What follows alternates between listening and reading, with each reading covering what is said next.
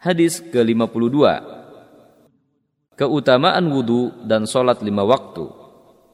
عن عثمان بن عفان رضي الله عنه قال قال رسول الله صلى الله عليه وسلم من اتم الوضوء كما امره الله تعالى فالصلوات المكتوبات كفارات لما بينهن Dari Uthman bin Affan radhiyallahu anhu ia berkata, Rasulullah shallallahu alaihi wasallam bersabda, Barang siapa menyempurnakan wudu sebagaimana Allah perintahkan kepadanya, maka solat-solat fardu menjadi penghapus dosa antara solat-solat.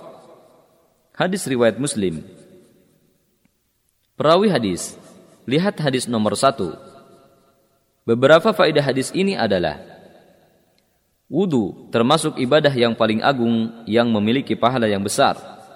Wudu merupakan sebab terhapusnya kesalahan dan terangkatnya derajat.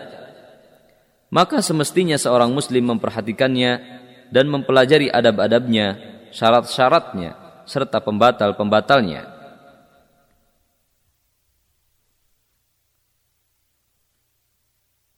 Kandungan hadis ini menganjurkan agar menyempurnakan wudu dan memperbagusnya kemudian mendirikan sholat dengan khusyuk dan tenang.